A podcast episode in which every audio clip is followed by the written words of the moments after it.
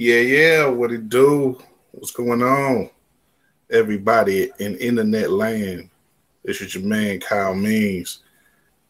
Rocking with my guys, Gabe on the wing, and in the low post, Big Steven. We got a, a run of running with war broadcast coming with you here, giving the giving you uh the best, you know, some of the best uh basketball cutting uh you know cutting takes, not necessarily hot takes. Sometimes we get a little sizzling. But uh, you know, we try to keep it real. We don't necessarily, you know, uh try to, you know, give you some give you some fakes, overblown stuff. We give you the real. And uh definitely give you uh you know the best in all the world of basketball, women's basketball, college, you know, high school, whatever. We touch whatever we can touch upon, we do it. And uh, we definitely gonna get into a little bit of uh of summer basketball as well with a special guest that's coming on at the bottom of the hour, Law Murray. Uh, you may know the name if uh, you read up on the Clippers for the Athletic. Mr. Murray is the beat writer for those Clippers for uh, for the Athletic, but he also came up reporting and covering the Drew League out in L.A. And uh, he wrote a big uh, feature uh, last week for the Athletic on the Drew League and how it's changing and evolving uh, over time. You know, already one of the most famous and uh, you know uh, you know historic summer runs in the country you know, really a, a, great time. It looks like out there in LA, but you know, we're gonna get you know get into that world a little bit with him as well as talk about those Clippers and uh, you know what we can expect from them in this off season and going forward into next season. You know, definitely one of the more notable teams in the NBA, regardless of what they're doing. But uh, we're also, of course, going to speak about these finals that's going on, man. Uh, the we're, we're reaching the climax or the denouement, as they say in France. Uh, you know, the the final games of the season, the most important games of the season, down to possibly one more game, maybe two though, depending on how you predicted it. You may be looking, uh, maybe rooting for one, uh, you know, one uh, way or the other coming up on Thursday here with Game Six. I had the Warriors going in six, so you know I'm pretty I'm pretty fine either way. You know I think if if you know I, I like being right, of course, but but if I'm wrong, I'm no mind that as well because this has been a great series. it really you know anybody who's who's looked at this series, I don't think will mind it going to seven. But you, you, you, guys want to jump in already? I want, uh, you know, uh, we we had the like I said, we had the game five. We're gonna get into some some game five, uh, you know, uh, recapping and and breakdown here before we get Law on. But uh, like I said, we're gonna continue it with him as well. But you guys, uh, you know, yeah, that, that's as good a place to start as any. You know, what do you guys think about uh Monday's game? Uh, you know, of course, Boston, you know, made a made a nice run in that third quarter. Really, sort of the opposite of what they've done in their most in uh, in their in their two wins so far in this series. You know, really they uh uh, we, got something here with Gabe, maybe switching his outlook here. Let's get a let's get Gabe on uh, looking a little better here with this one. Okay, Gabe. I'm here. All right. Uh, yeah, looks a little better there. Well, uh, yeah, I was just setting up the, uh, you know, you guys for your takes on Game Five. Of course, Boston had, uh, you know, it was kind of a slow start for definitely a slow start for them. Slow start. Really wasn't that quick of a start for Golden State either. They ended up getting ahead, but they let Boston Boston took back the game in the third. Uh, really a reversal of some of what they've done in their most successful games this series, where you know they you know in games one and three they both, you know, they, in both of those games they had terrible game, uh, terrible third quarters, I should say, but great fourth quarters. This time around, they have a great third quarter, enough to get them back in the game, but uh, you know that that big shot from Poole, that uh, half court shot at the end of the third, seemed to really mark a turning point, and you know Boston just couldn't get themselves back up in the fourth quarter. A lot of bad shooting, a lot of you know turnovers, really across the the, the entire game. You know, there's some other stuff too. I'm a, I'm a sort of I'm a, I'm a sort of set it up in another way as far as uh, what was legitimate and what was illegitimate maybe in the game. Uh, but uh, you know, some controversy is uh, basically is what I'm getting into there. But you know, just starting off with with you guys' opinions on the game Monday and how it went down. You know, what do you think this game? You know, it's the all important game five, as as we always uh, recognize in, in the playoffs. You know, what were your thoughts on how this played out, and do you think that it's led us to another, you know, essentially to the Warriors uh, being crowned again, or you know, is there more to be heard from with Boston? You got it, Steven. Well, I feel like once it became a best of three, which is pretty much what I expected it would get to after game four.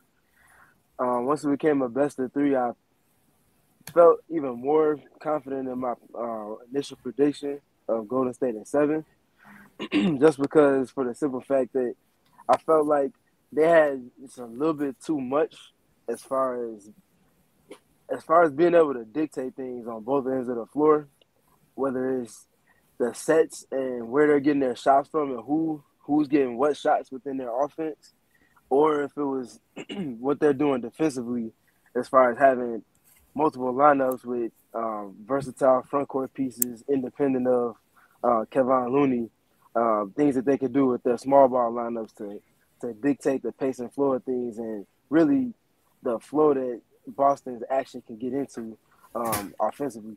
So I just felt like in general, um, just kind of keeping this part quick, uh, that Golden State was primed to primed to put their stamp on things, and they executed that and then some both at home to start the series and even more so on the road before coming back home again five to put another stamp on things. Hey, Gabe, what what are your thoughts, man? I know you had a uh, you know some issues with uh you know some of the the refereeing, you know, following you uh, watching the game, but uh you know, do you, do you think you know I'm gonna I'm gonna bring the, the legit and illegitimate to you you know, what do you think was a legitimate issue? And no, no, no. What do you think was legitimate about Golden State's win, and what do you think was illegitimate about Boston Boston uh, losing? Well, I, am I'm, I'm not taking away any credit from Golden State when I talk about officiating. Um, I thought it, it, went both sides. I thought the officiating should have been better on both sides. I've never mm-hmm. been um, adamant on Tony Brothers as an official. I put that out on the record. Um, Tony Brothers and, Scott Foster are the two worst officials in the league to me. Uh, you know, like with Brothers, what he did in the fourth quarter, I felt like was unacceptable. You know, granted, I know Marcus Smart is a award-winning flopper in this league. Even though he's a defensive player of the year, we we all know that. But when Klay pushed off and it was an obvious push off in, in route to that three-point shot that he hit, for for him to um to let that go uncalled, I had an issue with it, especially when his elbow was extended.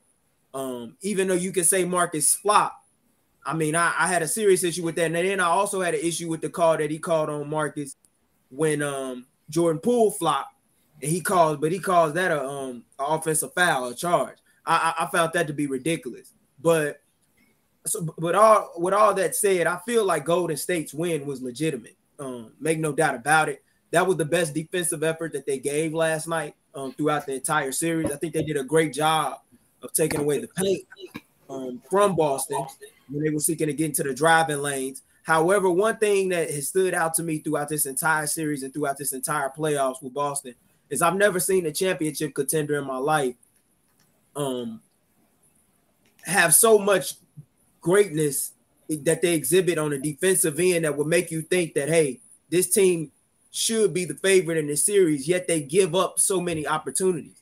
Golden hmm. State has scored 103 points through five games off of turnovers.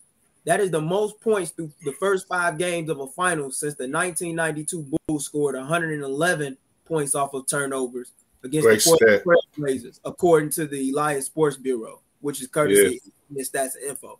That's got to stop. The, the 91, yeah, 91 team and the 92 team with the mm-hmm. top are the top two. Exactly. Who did, who've done that. And uh, no, just not to interrupt you, but you know, we know famously who followed those teams. They, those were the Doberman teams. Those were yeah. That was Scottie and Mike leading, playing passing lanes, playing passing lanes lead, you know, disrupting. You know, Scottie Garden Magic famously in '91. You know, Jordan. You know, matching up with uh, Clyde in '92. Those were f- infamous defensive teams and you know, for Golden State to be put in that same realm by their play, is you know they've done a lot. They've they've made the effort definitely, but I think as well, like you say, Boston has let them off the hook too many times. And you know, I you know, I, again, I don't like say not pat myself on the back, but I sort of you know that was part of my prediction on uh you know you can read on on our uh, Substack. You know, we all predict made our predictions before the series and I thought that Boston, just looking at the way that they played at certain points against Milwaukee and Miami, just too inconsistent.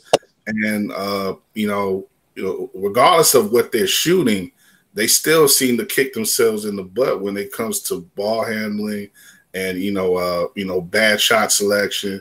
And you know, it, it's, it's it just seems like they're not there yet in regards to you know, especially going against a, a crafty team that really never loses his head in the Golden State.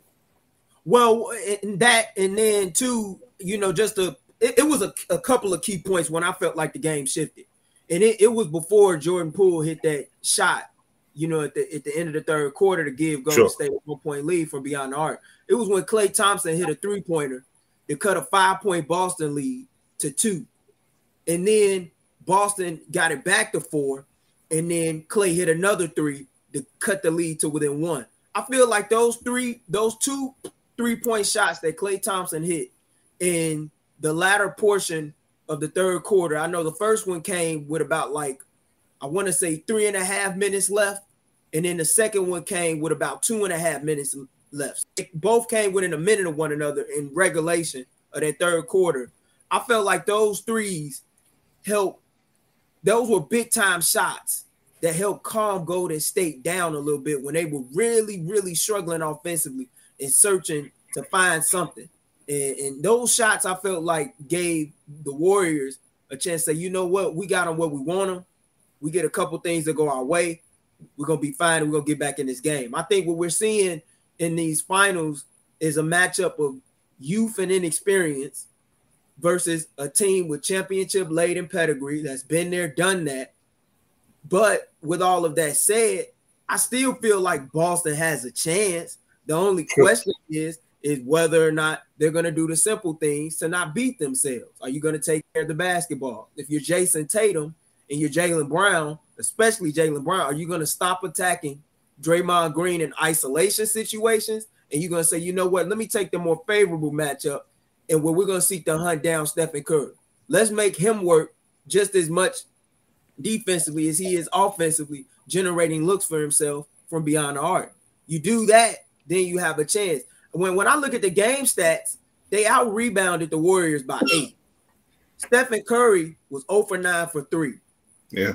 If you'd have told me those two things were going to be true prior to the game, I'd have thought Boston would have won by plus 10 or 12 points but they left points on the line. You lose by 10, right? But you shoot 31 or 41 from the free throw line. You make more free throws, you might have a chance late in regulation in spite of the turnovers you committed. 18 turnovers, 22 points off of the turnovers, courtesy of the Warriors. I just felt like they were they were um exceptional last night. And, and shout out to Andrew Wiggins as well for stepping up. Um yeah, we're gonna get in the uh, that um, wasn't able to bring last night. Right. It, it, you know, like I say, you mentioned in what what Boston didn't do. They didn't get to the line enough, and they didn't shoot well enough when they did when they got there. They shot bad from three.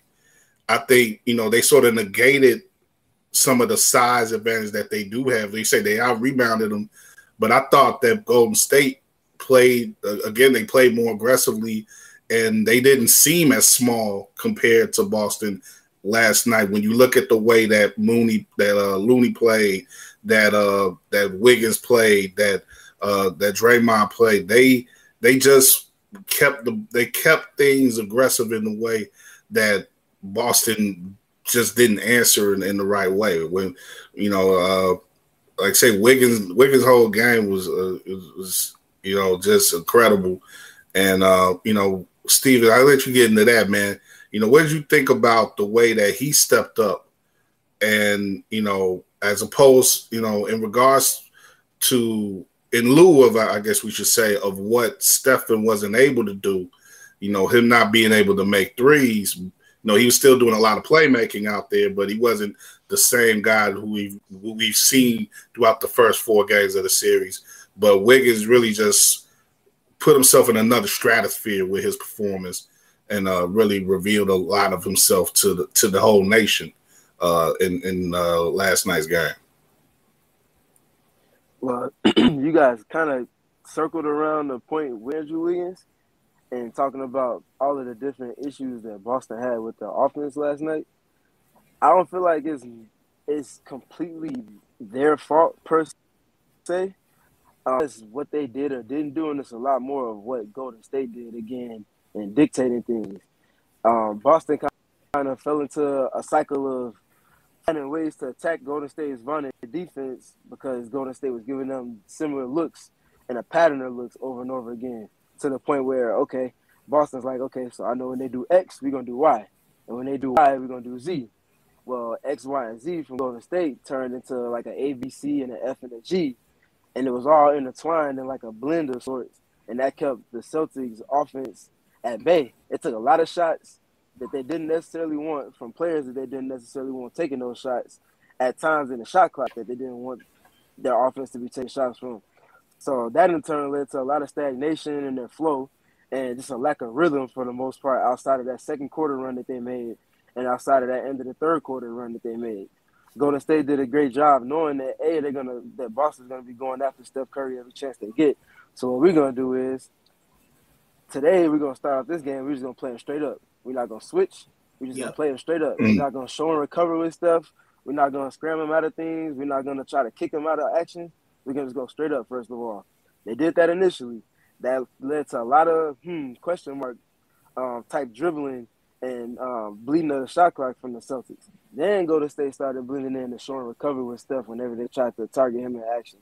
Then they started blending in their switches. Then they started blending in um, the drops and having guys switch off the ball and kick stuff out of actions and scram switch them out of actions, and it mm-hmm. all came in a blow in a in a blend and a flow to where they were able to dictate when when Boston was taking shots. They weren't able to get the stuff as, as exclusively and as easily as they did in their wins, and that in turn just led to like a ball movement that also was was um was exacerbated by a lot of ball turnovers from the Celtics. The one thing you can't do, and we all know you can't do against Golden State, whether you're at, on the road, but especially at home, turn the ball over with a lot of ball turnovers. Um, mm. They had, I think, nine, nine of their 18 or however many turnovers it was, nine of them were live ball turnovers. And I'm pretty sure Golden State scored on all but like two of those. So, yep. you know, if you're looking at the math, adding to that, on top of that, the shot, the shot selection or lack thereof from the Celtics, you start seeing all these little tree leaves and things that you can't do if you're trying to even have a puncher's chance in the end against the Warriors. And with the point being with Andrew Wiggins, he's one of the three main reasons why the Warriors have been able to get into the driver's seat of this series and really start dictating things because his on ball defense and just his overall attention to detail on the ball and off the ball is just it's unbelievable. It's unbelievable. And when people were making all of the jokes and memes about him being an all star, which I don't agree, I agree that he shouldn't have been an all star, but his defense is all world, and we're starting to see it now when the when the Warriors need it most. It's been him in tandem with Klay Thompson, who's refound his groove defensively, and of course with Gary Payton too, and Draymond Green doing what they do best. It's been like that for some of the guys that have been taking things over defensively and blowing up the Celtics actions. Um, just really just being physical to the, to the legal limit in terms of not drawing too many fouls against them. Um, just doing a great job defensively, taking those guys out of their rhythm and really covering for Steph, which Steph's been playing good defense individually himself. But just the fact that everybody's been so connected around him to the point where the Celtics are guessing what they want to do on offense, that's leading to what we're seeing now, which is Golden State taking the commanding series lead with a chance to close out in game six. And to right, add to your good. point, yeah, and to add to your point, Stephen, not only has he been exceptional defensively, but he's been amazing on the glass. You know, yeah. hauling down big time rebounds, and he's also mm-hmm. been active off the ball offensively as a cutter, which is mm-hmm. huge, especially when you consider Draymond's struggles and his inabilities. You know, to get going through the first four games. He had a, a, a nice showing, you know, in the first half last night prior to getting some foul issues, but Draymond was doing the exact opposite not moving off the ball, staying, you know, stationary. Wiggins has been huge um all year long. And I, I am not gonna say that he didn't deserve to be an all-star. I don't think he deserved to be a starter, but he definitely did deserve to be an all-star in my opinion, because he was showing that in that role, albeit as a third option, he was contributing to a winning team. And you know, they typically reward guys for that. Yeah. And something yeah. something else he's been doing is uh and real quick, just a real quick point, Kyle. Hey, go ahead, go ahead. Um, Andrew Wiggins Wiggins has been doing something that no team that the that the um that the Celtics have won against these playoffs have been able to do, and that's expose Al Horford in certain moments to the point where the Celtics have had to start switching up their defense. Everybody knows the discourse around Al Horford and the Celtics is that they run a lot of drop coverage and pick and roll.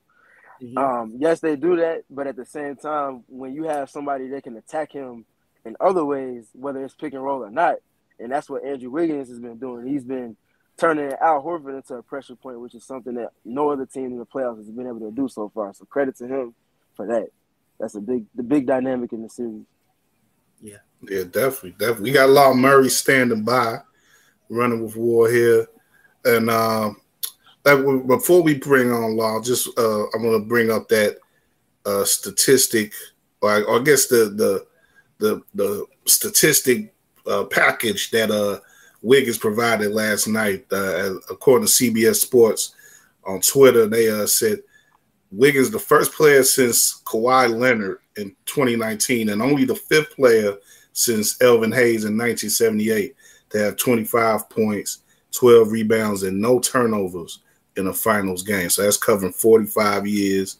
That's a crazy, crazy stat uh, there. Uh, you know, uh, you know, just thinking about the way that he affected the game and, and the, the, efficiency that's there. You know, the zero turnovers I think is is is very key, and it's, it's interesting too. I think uh, you know we were talking about it in our our group in uh, our group in Twitter uh, last night. Um, Chris was mentioned may mention this, and I noticed it too.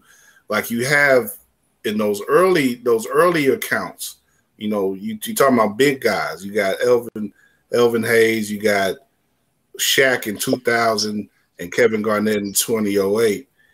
You know, big guys who not necessarily going to be dribbling around a lot and putting themselves in a position to turn over the ball. You know, but the last two times, you know, with Kawhi and with Wiggins, you got playmakers, you got on ball playmakers who are doing this as well. So it just shows you again the versatility of and the involvement of these players today and the way that they can play both inside and out.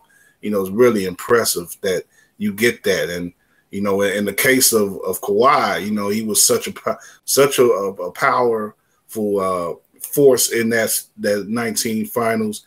Of course, led Toronto to that win uh, over Golden State now Golden State gets the benefits from uh, that sort of play as well, and uh, you know putting themselves in the position to possibly knock off Boston. And we're going to uh, talk a little, talk a bit about you know what we can expect in Game Six Thursday in Boston, uh, as well as uh, you know just uh, some other stuff with our guest tonight, Law Murray from the Athletic. I hope he's on available to us.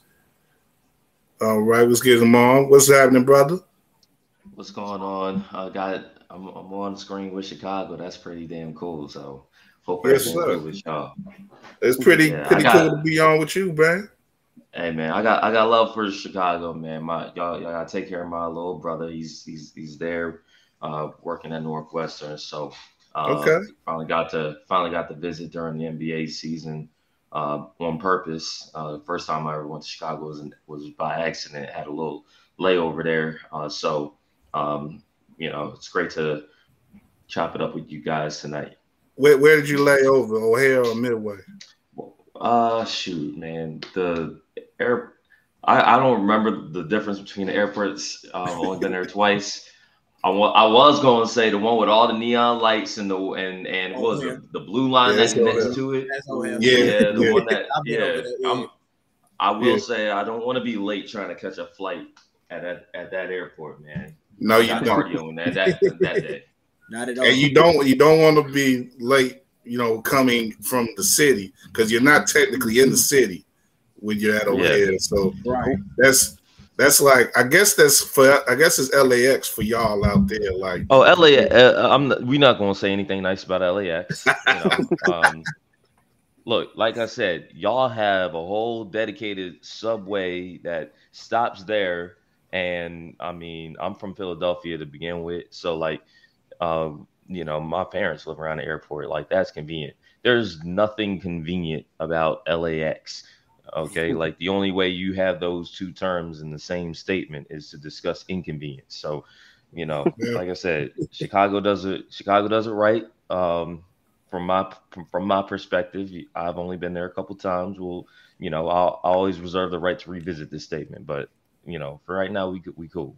you, you got a good reading so far, man. We we appreciate the love, man. Uh, You know, if if you if you need any help with your little bro, man, just uh, let us let us know. We can, you know, get in contact with him and uh, you know, hold him down if he ever needs anything. But but yeah, but law man, uh, you know what you doing, you know, with the athletic man, you've been doing your thing.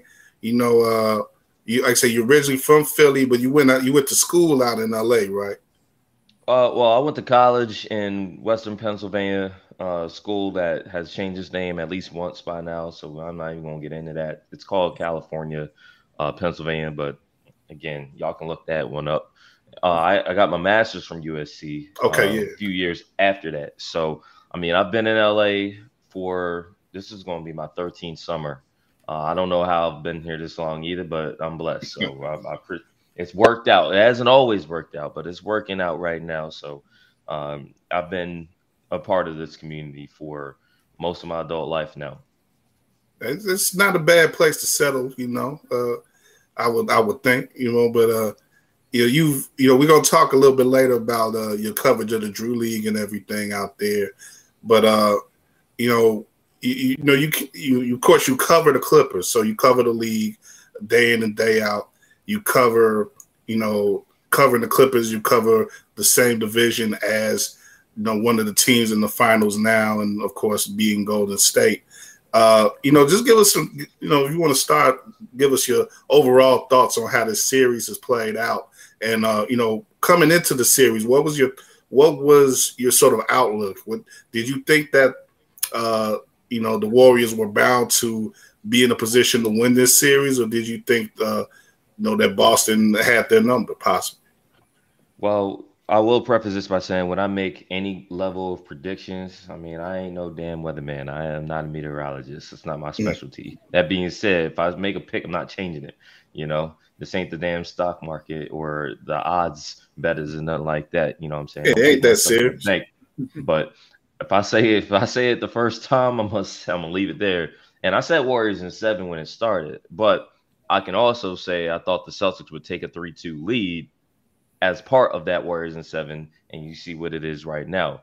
So this is a series that I did feel like was going to be extremely competitive, even though the margins of the final scores have all been double digits on, and through five games.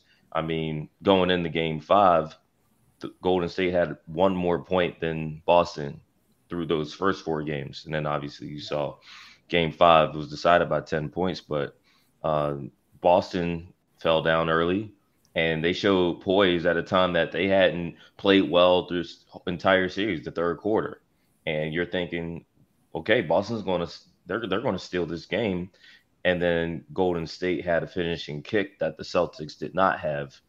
And if you're the Celtics, you're you're disappointed because the way they played in Game Four and in Game Five, uh, they had opportunities to win both of those games, possibly, probably not in the series, but at least be leading the series still. Mm-hmm. This is the first time in the NBA Finals going into this game six facing elimination that they've trailed at any point of this series against the Warriors. That's significant. And so now, with their backs against the wall, we've obviously seen Boston win elimination games already. You know, they were down 3 2 already against the Milwaukee Bucks. You saw what happened there. They had to go on the road first and tie that series to force a game seven before they came home for that game seven hit the most threes you've ever seen a team make in a game seven in NBA history, and then advance to the conference finals.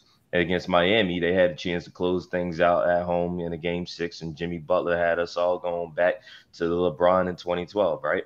And then the Celtics, they survived that game seven in Miami. That was tough because, I mean, let's just be real. Like you got to go on the road, a different situation than the semifinals. Semifinals, they're like, we ain't ducking no smoke. We are in this to host a game seven.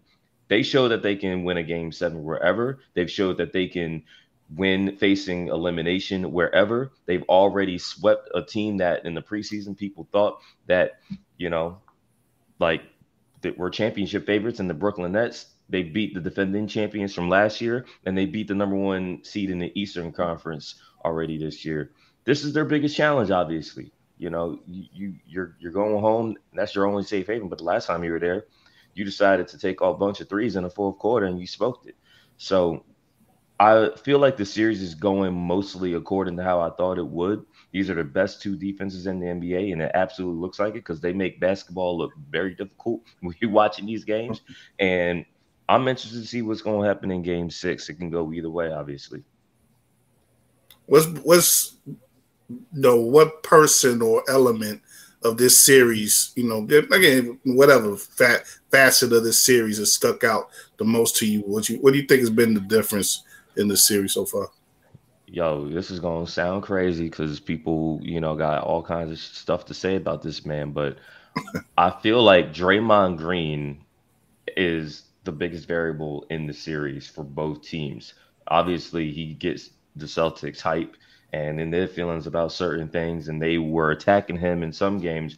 But I really feel like Draymond has been here. Here's the thing about Draymond that everyone has to pay attention to: the Warriors spent the regular season throwing the ball away more than almost every team in the single league. That's the biggest reason why, if you look at their regular season profile, the Golden State Warriors had a what we consider an average offense, 16th in efficiency they've obviously been way better than that. Part of that is the personnel.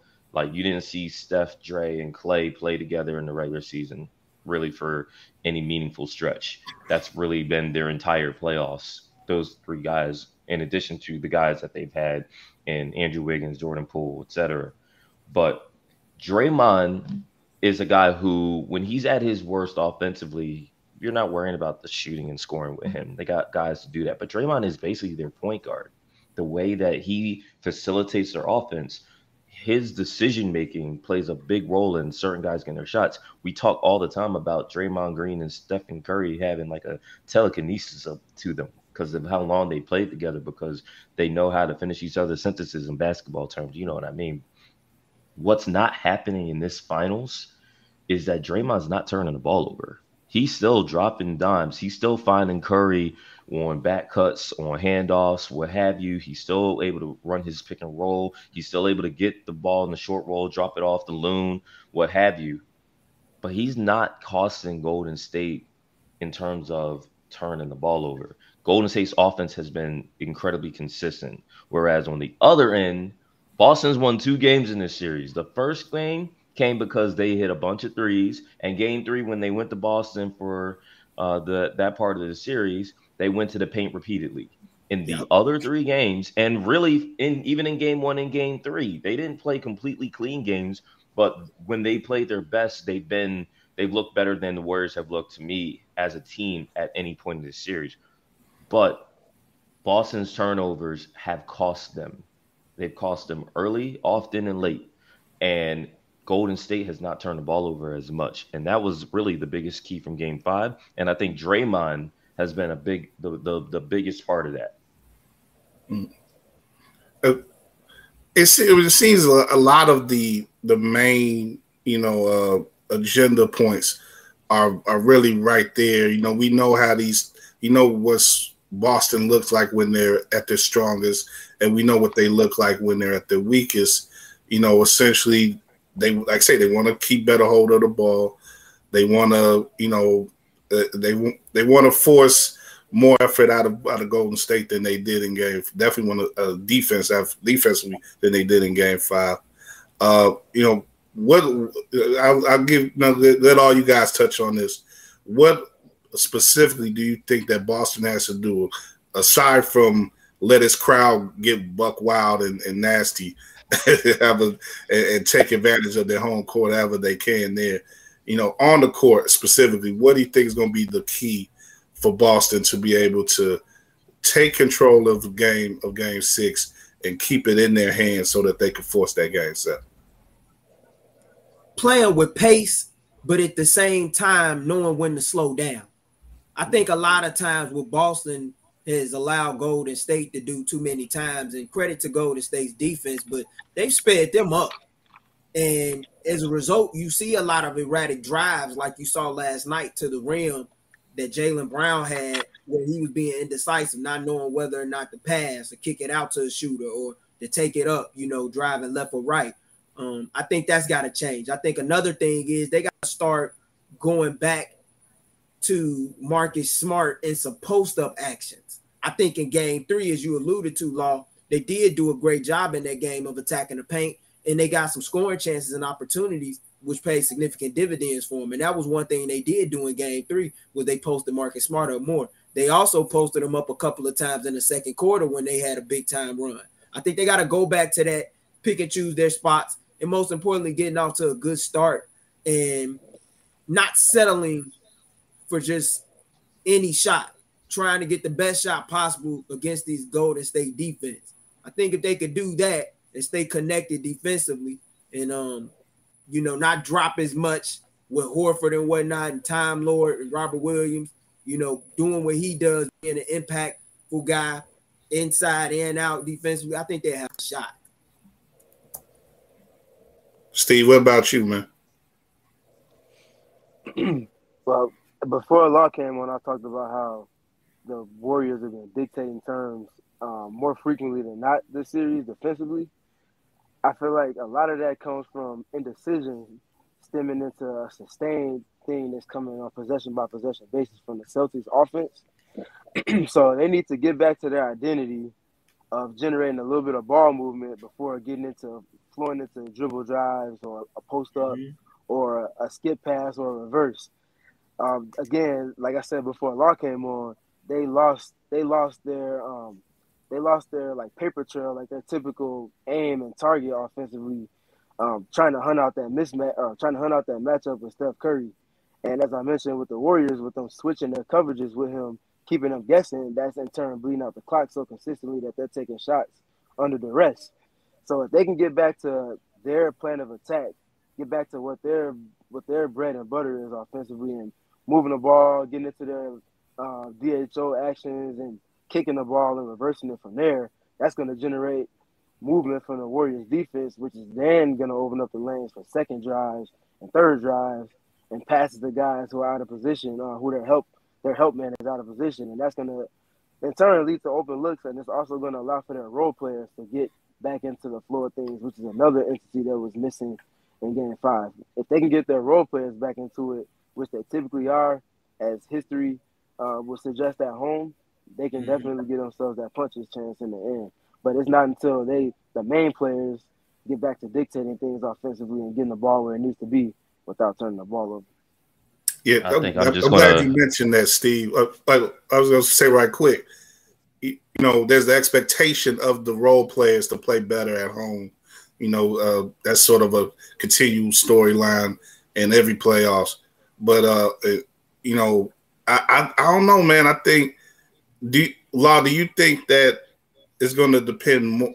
The, that a winning effort for Boston will depend more on getting, you know, like Derek White or or, Grant Williams or people like that, you know, producing, or is it going to be more on the Jays to provide, you know, in, in particular, uh, Tatum to pr- truly provide an efficient, effective game where he's, you know, scoring, you know, pr- pretty much, if not at will, but close to it, and not having to make so much effort to get those points that he's been getting this series. See, I was going back up Steven's point uh, because it go ahead, go, go about, ahead, the, about the role players. No, because the way you the way you uh, teed it up though, Kyle, it's like you it's the finals, man. You can't be led by role players in the damn yeah. finals. You know what I'm saying? Like big shot Bob mm-hmm. stuff comes in games four or five, maybe. You face an hmm. elimination. Those role yes. players can't save you. You need the starters to set the tone, and you need your stars to define the game. And look, man, I saw Jayson Tatum take the ball to the to the to the to the bench during the timeout in the fourth quarter, and that's the only time my man was strong with the ball the whole game. It seemed like, like you need to do that to begin the game, you know, and then when guys like Derek White, Grant Williams, Payton Pritchard come in the game, they need to be decisive. Okay, Derek White has he, he went from the the 2020s version of Fred VanVleet, you know, having us be inspired by having a kid right before the finals and balling out mm-hmm. and everything to going back into a, a, a, shell and he can't have a game like he had in game five where he doesn't make a single basket. He even before that, Derrick's had some he's been a bit of a liability because of his decision making. He's actually shot the three ball well, but he shoots the ball like a player who's not used to shooting the ball well. He's mm. got to be decisive. If it's there, shoot the shot. If it's not there, drive with purpose. He hasn't done that. Payton Pritchard, he got a chance in game five. He belongs in the series. We saw that in game one. The first opening, the opening minutes of that fourth quarter when they were down, he was on the floor with Derek White. He was part of those guys hitting threes. He belongs.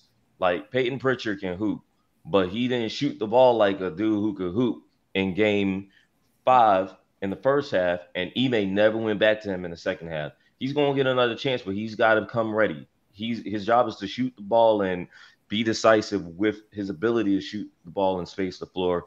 And my man needs to know where to. Maybe he'll be helped out by being back in the garden. Because if this man steps on the baseline one more time catching a pass, I'm gonna flip out. So he needs to be where your surroundings, man. I know what you're talking yeah, about. Yeah, especially you know, know exactly what I'm about. talking about. Like, come on, man. You can't. You you you you're literally living in the corner. You know yep. that's your home. No, you know where you're at on the floor. And then there's Grant Williams I see this dude Grant Williams flop too way way too often, and he's playing like a player who's been reading his his clippings a little bit. You know, I think Grant will settle down. I'm sure some of those guys got in his ear. He needs to play like the player that we saw hit all them threes in that game seven against the Bucks. Mm-hmm. He needs to play like the guy who look, man, the draft is next Thursday, and a whole bunch of 6'6, 250 pound dudes are being inspired by Grant Williams being an effective player this deep into the playoffs. He needs to get back to that instead of the player who is trying to do literally do too much on either end of the floor, get caught up in the Draymond Green stuff. It ain't working for him. He needs to just go back, play his game.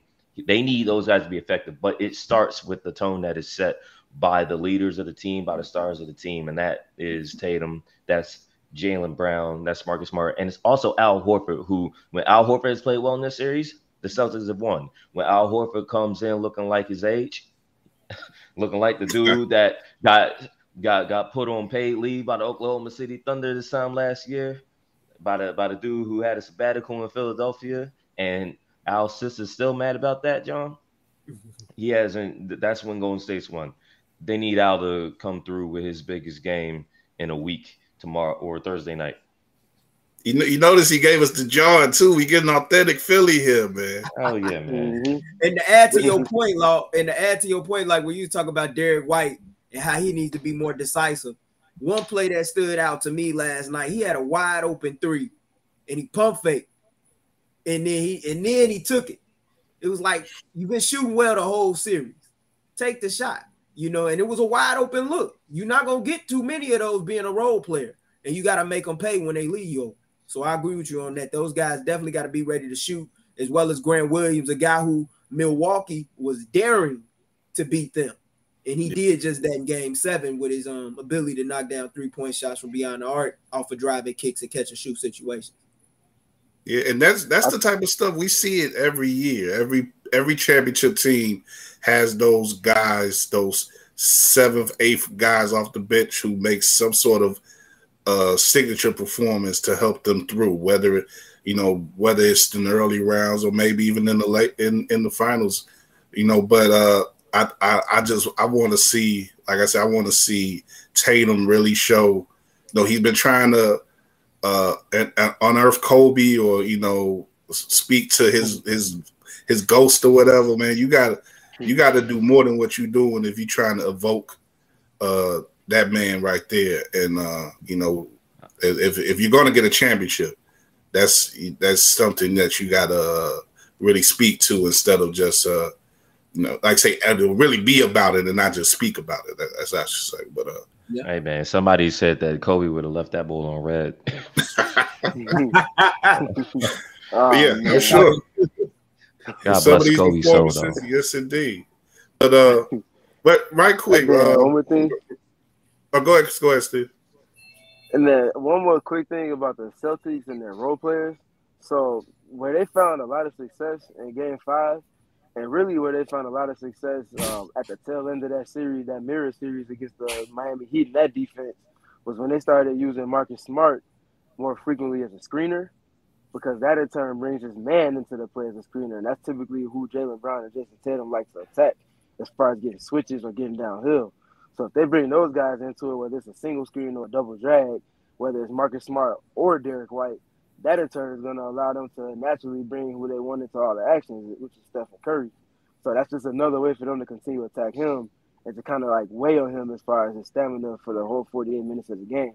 So just those little things that got them to where they are now, they need to kind of get back to that and stop. Uh, which I think they'll address with a film session more than anything, but just those little subtle things, which is uh, it'll just help them kind of realign themselves with their identity offensively. Uh, uh, just throw know, throw out your, your your original predictions or whatever. You know, each one of y'all, what do you think is gonna happen Thursday? Do you think we get a game seven? I do. Okay. I do. Um, you know, because I just I just feel like this, this has been an evenly matched series, and I, I if Boston goes out losing three straight games, I'm gonna tell you right now, it's gonna be a cold summer in Boston. Then the Red Sox can't even save them from that. I don't care how they get the American League East. Um, it's gonna be a cold summer in Boston because you cannot blow championship opportunities when you have them in front of you. And you know you're gonna have a lot of people say, well, oh, they're a young franchise, they're on the rise. But we're talking about a, a team that's been to the Eastern Conference Finals. I want to say like three out of the last five years. You finally, you finally, you finally get to the dance. You're playing your best basketball. Al Horford ain't getting no younger. You know what I'm saying? Granted, Jaylen Brown and Jayson Tatum are, are stars in their own right, but it's still some questions as to whether or not they can fit. Now, I think they answered those questions in these playoffs, but when you go home without the gold ball, it leaves a lot on Brad Stevens on Brad Stevens' plate to try and figure out how do I improve this roster going into the next season. Um, I've been around situations like this. It, it kind of reminds me of the Houston Rockets in 17 18. A lot of people thought when they lost in game seven to the Warriors, oh, we'll be back around. Mm. Doesn't it's not that's not always the case. That's not always the case. Yeah. Law, what you think? We see in game seven? Well, well, I told you it was going to be Game Seven, so you already you already know. I'm not throwing that out because you made a because because you made a demand. Come on, Kyle. like, but but um, you know, just just to just to piggyback off of what Gabe said, I actually feel like this team, this particular team, is a year early. Like these Bulls was under 500 in January. In yeah. January, like RJ Barrett hit that shot that I still don't understand how the physics of a left-handed man on the right side of the right right side of the court hit a game winner like that. But they did it. They did it, and and I believed in them because they had a first year coach who told those dudes that stuff that you know Brad felt by the end of his run he wasn't capable of communicating to anymore. Um, this is a team that won one playoff game last year, and people forget Jaylen Brown wasn't available for that playoff mm-hmm. series against the Nets last year. I'm so impressed by the progress that they made, and at the same time, we we're talking about rotations, right? There's eight guys, and two of those guys, well, one of those guys, Payton Pritchard, was a third striker. Uh, you know, he was behind Dennis Schroeder and behind Josh Richardson, in addition to the starters. Um, he's their eighth guy. It's clear that that team has another step to take as far as both roster building as well as being on the same page as their head coach from the beginning of the season. That clearly wasn't the case this year. So I'm so impressed that that team had a, enough growth to get to this point. But also to back up what Gabe said, man, NBA cemetery is littered with coffins of teams that thought they were going to be back and never they never made it back. You talked about the 2018 Rockets. I can think of the 2012 Oklahoma City Thunder. Them Bulls mm-hmm. had three MVPs that hadn't even won MVPs yet in the finals, and they never got back there. Right. And those are just two examples. That's that's the Western Conference. You know, we still talk about you know, obviously you got a bunch of old heads getting on TV, Stephen A. Smith, uh, who get upset anytime the Knicks uh, do anything. But back when the Knicks were worth talking about, what were we talking about? We talking about a '90s Knicks team that a lot of people gravitated towards. They made the finals in '94, lost a game seven, had a three-two lead, lost yep. a game seven, and the only time they ever got back there was the lockout year. They were eighth seed. Even though they got there, they weren't fully healthy right? And they lost to the next dynasty that we didn't know about. Uh, well, that's that's you don't want to take it for granted. The whole East in the '90s, and you can you can extend that to Indiana, to Jersey in the early 2000s, and you know yeah. there's you know in Indiana again. you know they yeah. there's, there's there's been a lot of teams like that. Yeah. Yeah, to make it to make it a short point, it's a lot easier to win a championship when you two wins away than when you uh, have to look back in an off season where you didn't and have to yeah. climb that mountain again. Only this time you got a whole bunch of teams in that conference who they're not. Un- I don't know if anyone was underestimating Boston before. No one in the East is that good to be overlooking anybody. And and to be honest with you, it's deep. That was a deep conference for the first time in several years. But let's just be real uh, you're not going into Boston being like, oh, they got some young, they, they, they, got, they got some decent young talent. Now it's going to be like, oh, these dudes were the Eastern Conference champions with a 2 1 lead in the finals. Um, mm-hmm. But I think Boston's going to win and force a game seven. And then when they lose the championship, it's going to be littered with re- the kind of regret that we're talking about right now. Let, we, we're going to get into some law specific stuff, but Steve, Steven, give me give me your take right quick. Do we see a game seven? I think we do. Uh, much like Law, I'm sticking to my, my prediction. Um, I figured they would be in this predicament where Golden State would be up three two coming into Game Six at the um, at the new Garden, and I think the Celtics are going to handle their business in front of their home crowd and force a Game Seven, and then I think Golden State is going to take it. Um, if we look at uh, something Doc Rivers talked about when he was coaching the Clippers um, in the CP3 era, where he talked about how luck has a negative connotation in terms of teams' successes and a consistent and sustained variety um, in the postseason. Um, it's not necessarily a negative thing because when you look at it, teams have injuries. If you find a team that doesn't have injuries that can last in that war of attrition throughout a, a rigorous playoff run, run, that's typically going to be the team that makes it to the finals. Miami had a lot of injuries um, in, in their main rotation. Um, this is not to discredit the Celtics at all, but just kind of to support the claim that they need to seize the moment. Um, Miami had injuries. Um, Khris Middleton was out, of course, and the Nets were never themselves for pretty much the entire season. So you know they lay out the law of the land in terms of how they got to where they are. They've seized the moment with each opportunity, and they need to cash in on the returns from that one more time. Will they do it? I don't think so, but I wouldn't be opposed to seeing it. But my final prediction was Golden State in seven, and I'm gonna stick to that at the moment. Mm. Well, again, again, I had uh, Golden State in six. So uh, if I'm gonna be right, let me be right. If not, at least we we'll, at least we'll have a game seven in the finals, which is always pretty cool.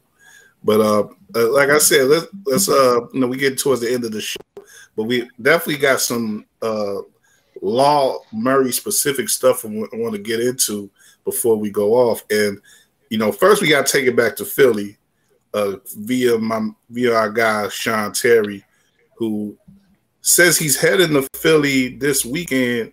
And uh, I know you got an opinion on this law. Where can the brother go to get a five cheese steak? I'm guessing you know you you have your preference in in that regard. I actually don't because my parents can cook, so like um, I can't oh, I can't okay. really hook you up on yeah I can't really hook you up on that regard. Um, but um, I would say Jim's on South Street, you know, uh, that's always that, that's always cool. So, um, but it's really man, enjoy your, enjoy yourself. I'm I'm not really the type to tell people what to do when they get to my city. So, uh, I'll just say enjoy yourself and don't do anything crazy. Definitely, definitely. Crazy, crazy, crazy, crazy, crazy enough in Philly. You hear Sean? You know, you hear Sean. But you know, being like I said, being your Philly guy, we got to get your opinion on the Philly team, the 76ers, man. Like, you know what? Oh, what's up with what's up with that franchise, man? What's what's the outlook for them right now, man? Well, I actually stepped out of my. I don't want to say out of bounds or anything. Uh, shout out to the Athletic. I get to do more than just cover the team that I'm on the beat for, which is the Clippers. But um, the 76ers, not even because I'm from Philly, just because I study basketball, um, they made the playoffs fifth year in a row.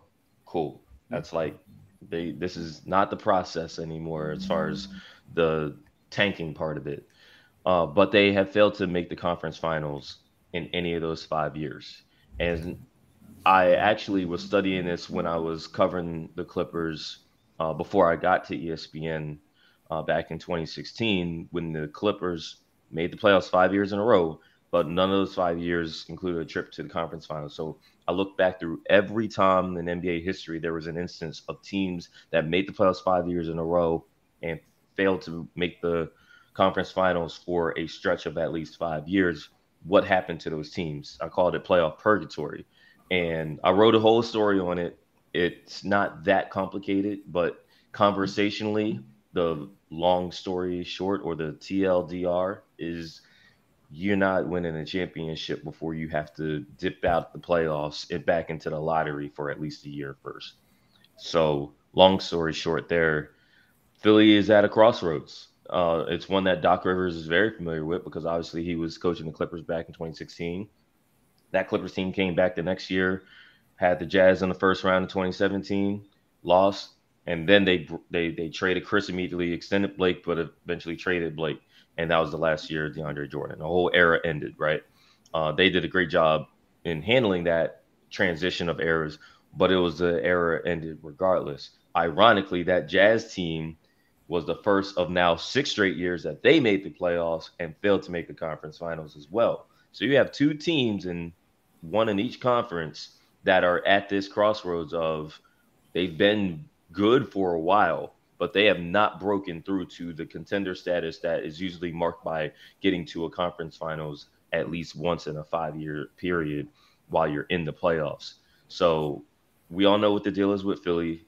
What's going to happen with Harden? What's his next contract looking like for a guy who is still real good, but not MVP level like he like like he was? That Harden's gone. I think Joel Embiid was pretty blunt about that fact.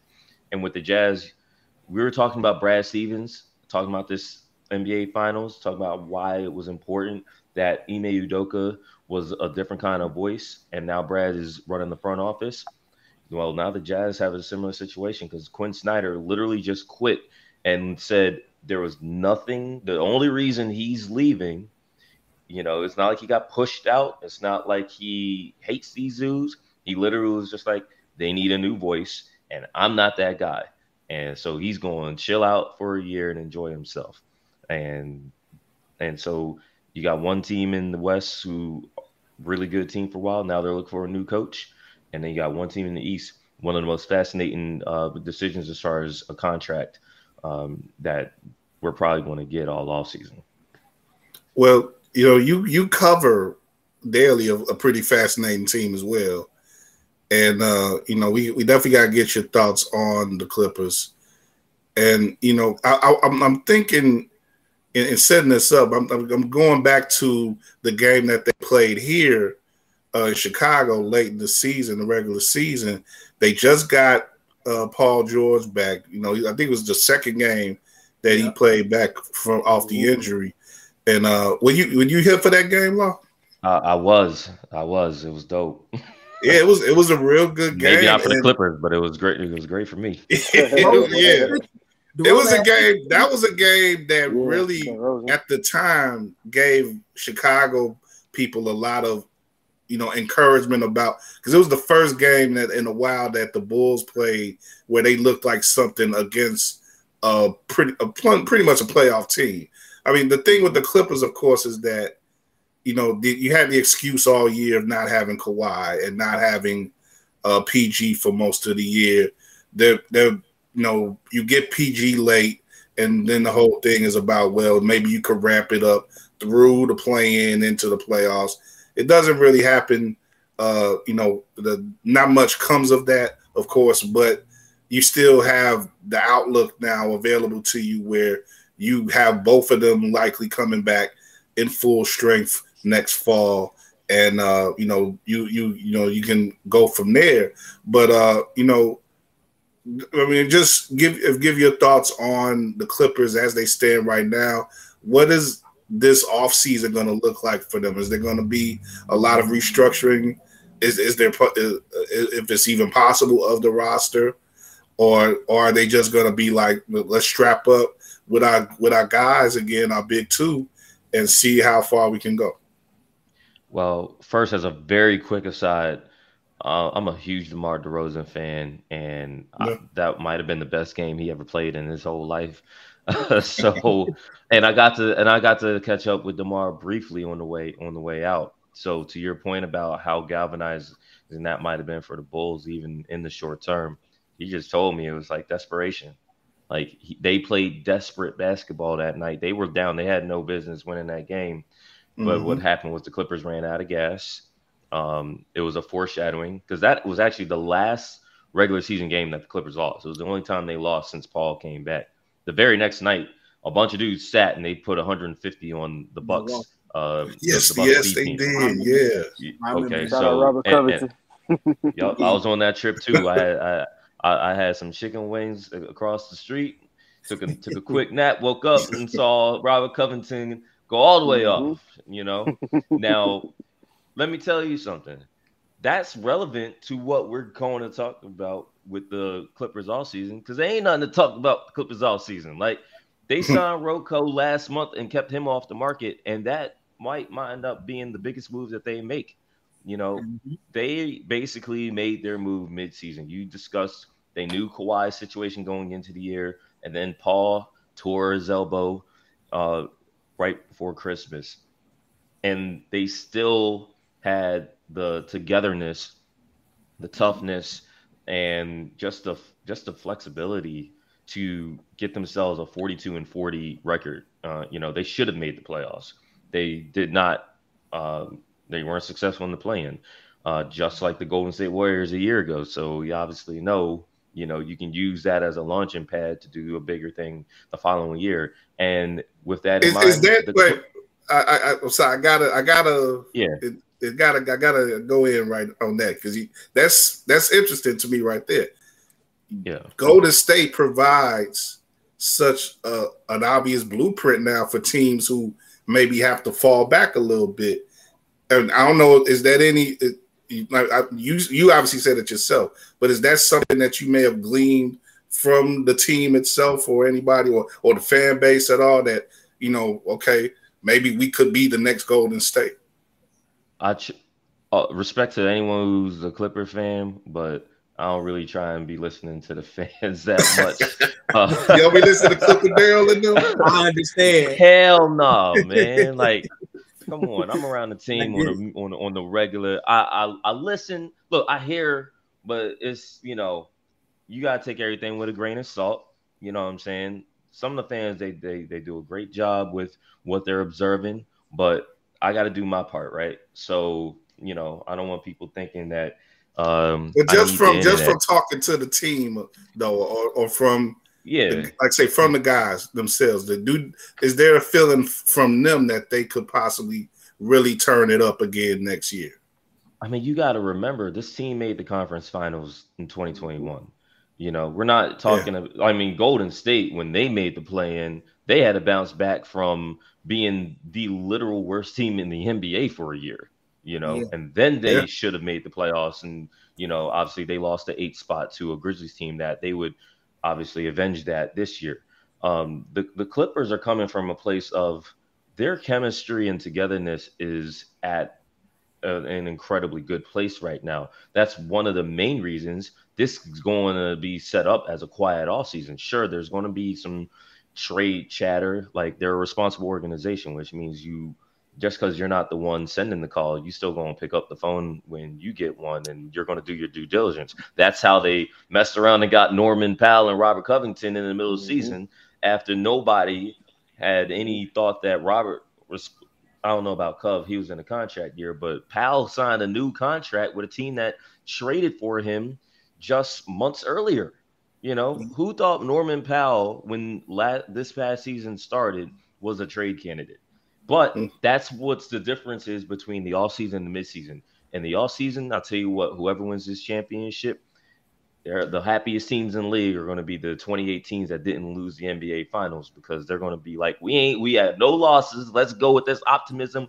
Vibes are going to be good everywhere, even with the mm. Lakers. the Lakers, Lakers got themselves a new head coach. Russ showed up to the press conference. Yep, we good. You know what I'm saying? Everybody thinks that they can do something in June, July, and August. That's they true. ain't get hit in the mouth yet.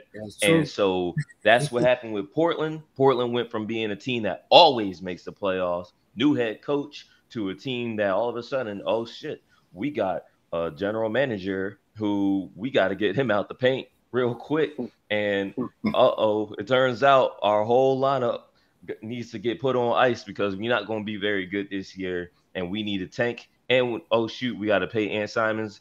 Norm Powell makes a lot of money. Let's get off that deal right now. Let's get off the CJ, et cetera, et cetera, et cetera. You don't have that in the all season, but in the midseason, teams start, you know, their season starts going sideways and they start becoming sellers out of nowhere. And so the Clippers the reason why this off season is going to be relatively quiet, or at least it's set up to, is because they've already made their moves. When they made the conference finals, everyone was tripping about Kawhi's contract, what's going to happen, what surgery did he get? You know what I'm saying? Is he talking to these dudes still? Is he like, no, there's no drama like that. You know, everybody the Clippers wanted back last year, they got back. And it's going to be the same thing here even less drama because you don't have guys like Kawhi Leonard up for new contracts. It's more like Isaiah Hartenstein and Amir Coffey and what's going to happen with Nico Batum and Ivica Zubac and their respective options. And they don't have a lottery pick. They cool with that. They got a full roster anyway. You know who their lottery pick is? Paul George and Kawhi Leonard coming back. like there's a whole bunch of silver linings involved with the Clippers not having a deep playoff run, which is what they had the previous two years. Now you got an older group of guys who are going to get their rest, who know who they're going to not just they know where they're going to be, but they know who they're going to be playing with for the most part. Um, even though those a lot of those guys had a miss significant time, they were together. They were on flights. They were in practice, rehab sessions, coaches meetings, whatever you want to call it guys have really developed a camaraderie with the Clippers, and that really enables them and puts them in a position where when the next season starts, there's a lot of built-in trust that some teams are going to have to take months to develop, and the Clippers are going to have to get going again too. You know, a bunch of these dudes. Kawhi is going to have 15 months between his last game, which was exactly a year ago today, and when he makes his return from injury, which we're going to all celebrate if we not haters. And you know that's going to be look. Basketball is hard. Basketball is hard. Like some bulls, they they get on the park and they be like, "Hey man, I ain't playing two weeks," and you be like, "All right, I guess that's a good excuse." So we gotta have some empathy for dudes who wind up taking a year or more off, right? But that's where the Clippers are at when it comes to the draft, when it comes to free agency, potential trades. They're not looking to do a whole heck of a lot because they feel great about the team that they have, and they have reason to feel great about it. That's I, you know, and that's a really good position to be in when you think about it, because so much of the NBA, and this it could be the case for winning teams and you know mediocre teams and flat out bad teams. So much of the NBA is based on this sort of frenzy that that can occur at any time when you're talking about the rosters and stars retaining stars and trying to get other stars to to come into your franchise and whatnot. You look, you can look at teams like Atlanta or you know, you know who, who was you know trying to full of talent, but trying to figure out how they're going to maintain, how they're going to re-establish that talent next year, or re, you know, just you know, re re uh, organize their their roster. Or you could look at the Bulls, where such an encouraging season we had this year but we still got to worry about Zach LaVine for the next month, and you know where his mind is at. You know, it, it's, it's it's it's it's a hectic thing that's involved when you talk about it. Just about the situation of any uh, you know uh, NBA team. There's very few teams that are in a position like you say, Law, with the Clippers, where you going into an off season like, look, we got our squad, and we and we pretty much just gonna work around the edges and uh, you know, but as far as our stars go, we know who we got, and we going uh, we ready to go. You know, when know uh, y'all happy about Garpax not being in anymore. Yeah, making these that's. I mean, yeah, we, we just thank heaven that we don't have him and uh and Gar and uh and my man Jim Boylen uh Boylen anymore. That that's all. Shout out to the leadership committee. There was some down years, man. Because we, we had some bad years. Yes. I had to I had to I had to refuse tickets and shout out to my man Bob Rosenberg who been doing the scores table work since the inception of the franchise. Man, sometimes he'd be like, "You will go to such?" I'm like, "No, uh, uh-uh. uh and I remember seeing some games when they were playing against elite level contenders. I would go every once in a while, and they was getting knocked out by like 30 plus fans leaving early third quarter, early fourth quarter. Man, that was a nasty time. That Boylen era was nasty. That'd be the only reason to go is is who they're playing against. But exactly, you know, yeah. yeah, you know, the now they got it back to where you know you you actually want to see the Bulls again. So that there's we have that going for us. But uh, well, yeah, yeah, yeah, law. Uh, yeah, if, uh, if you guys got any questions, right quick, we're gonna go. We'll get to the Drew League stuff and uh, then wrap it up. But uh, Gabe and Steve, you got any questions for Law right quick? I mean, I know you was talking about Law with the Clippers, you know, not really having to do too much in the off season.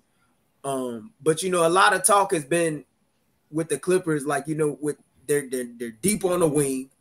There's you know with Zubac, if they are able to you know re-sign him, they got a, they got some size up front with Hartenstein. I thought he came around I'm familiar with him covering him in his early days, the Rockets off of FanSided. Um, what's your take on the point guard situation, and who do you think they could get at a serviceable cost? I know a lot of people think John Wall, but from a salary standpoint, unless he's willing to give up some bread, we know that that's not going to work. So, like, what, what's a veteran or, or a, a serviceable point guard that you think they could get in the building over there? I'm not even. Uh, let's put it this way: I filed a story today that'll be up tomorrow, y'all gonna get back to me on that one. Um, okay, cool. But what? Yeah, y'all, y'all, you'll see what I mean. But um, long story short, the Clippers, uh, they they're not looking at the point guard's position like that anymore. Um, okay. They're they're really not. Uh, I think though now that because you mentioned it and not me, John Wall is an interesting player if he winds up opting in to that 47 million, right? and then getting bought out because what sane person opts out of 47 million when you only right. played one out of the last basically four years? And so, you know, I know John Wall um, got a lot of respect from um, the guys on the Clippers, even though I don't think he's ever really played with those guys on the floor. Obviously, a lot of dudes know John Wall, and uh, John Wall would be an, in, would be an intriguing kind of fit, but he's not a player that like when I say the Clippers roster is full, it is really really full. Like they are happy with the guys they have, and there's not a lot of roster spots. So they're just not looking. And let me just explain very briefly why they're not looking for a point guard because y'all remember they had Lou Williams and traded him for Rajon Rondo, and everyone's like, "Oh, look, they fixed the point guard situation," and we all saw that wasn't really it, right? And then last year they basically had no point guard outside of Reggie and Eric Bledsoe, and then they trade Eric. Uh, the Clippers are going to have the ball in Kawhi and PG's hands as much as possible, and they just added another dude who needs the ball in Norman Powell. So when you think about that, and you think about okay, what are we looking at as traditional point guards? You know, transition, pick and roll, penetrate and drive and kicks. Okay, they got big wings who can do that, and they got some other guys who on a secondary level can do that in the pinch Obviously, Reggie was overtaxed. We saw way too much Reggie Jackson last year, but he had to, you know, because the other dudes who could cook, as Ty Lue would say, weren't there. Um, but Reggie's going to slide back into a much more comfortable role. Those big wings, they're going to be on the floor. And even when one of them are off, Norm Powell's going to be there. Terance Mann is, he did an outstanding job continuing to develop his game. And Jason Preston was a rookie that they targeted think about the way we look at point guards. A lot of these dudes are, you know, water bug types, you know, smaller, stronger, big guards, whatever. Preston is a pass first guy. A lot of point guards now are not pass first guys. We're not looking at the 90s anymore. You know what I'm saying? Hand check era point guards where you had to pass the ball. You know what I'm saying? Like, no, but n- n- you got a guy in Preston who they targeted and said that the only guy who they thought was a better passer in that entire draft class was Josh Giddey which is high praise if you've seen Josh Giddey pass the rock. And Josh Giddey is a big guard too. And so mm-hmm. they're looking forward to what he can do. If that dude can play legitimate NBA minutes next fall, then we ain't talking about bringing in a veteran to take minutes away from certain guys. So um, when that that's kind of the view when it comes to point guard. It's complicated. Dudes would love to see that classic point guard play, but let's bring it back to the Boston Celtics again a team built off of two big wings, just like the Clippers, right? They got Marcus Smart, who is annoying as hell as a point guard because that dude, you know, you would not trust that dude with your baby, you know. but at the same time, didn't we see the Celtics with Kemba Walker? Didn't we see the Celtics with Kyrie Irving, with Isaiah Thomas? Mm-hmm. Didn't Marcus Smart start his career playing with Rondo? Where did that get them? Where are they at right now? And that's all I'm going to say about that. That's a good point. I forgot about Preston too out of Ohio. Yeah, they did get him last in the second round, and I was I was wondering what you know they were doing with him. I know he was recovering, you know, from knee injury or whatnot. I think he got a little run to G League. Yeah, I'm, I'm interested. He didn't play. He didn't play at all. He didn't play in the G. He had foot surgery because oh, yeah, that's right. Of that's a, yeah, bad, just bad luck. He got hurt less than a week before camp. He had mm-hmm. surgery a week into camp, and they put him on ice. But I saw him work out in that practice facility for months.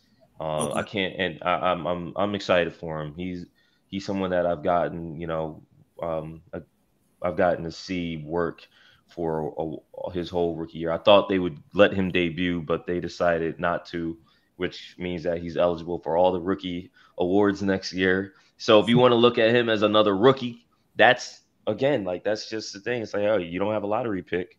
You're only picking once in the second round, but you also got a dude who you didn't he didn't get to play. He didn't get the debut. He's going to get the debut next year. We're going to treat him like a rookie next year. And that's sometimes you got to flip your thinking and your perspective on it and that's and that's how you build a team. That's how you build a depth chart. Another potential ace in the hole for the Clippers. But uh I was about to throw it to Steve as the Steve jumped off. I don't know what's hopefully we'll get him back on. But uh but uh, yeah, Law, definitely uh, before we go, I want to get you to talk about the Drew League. And uh, that was one of the things that, you know, uh, I, have I've been eyeing you to come on the show for a while anyway. But uh, you know, I saw that you came out with the feature last week in the Athletic about the Drew League. Uh, you know, just you know, for those who don't know, I think if you watch this show, you uh, you know, you're probably into basketball enough to know. But I'm putting the link up in our chat now. You know, really just uh, an amazing, you know, summer league pro am. Uh, you know, in LA, historic. You know, goes back decades. You know, pretty much everyone who's everyone in LA has played there professionally. You know, people, of course, the the wealth of people who've come up through LA, uh, grew up in LA and played there is amazing. And um, you know, I, I, like the way you started the feature, man, where you had the Kevon Looney talking about the last time that he scored uh, 20 points prior to doing it in the Western Conference Finals this year.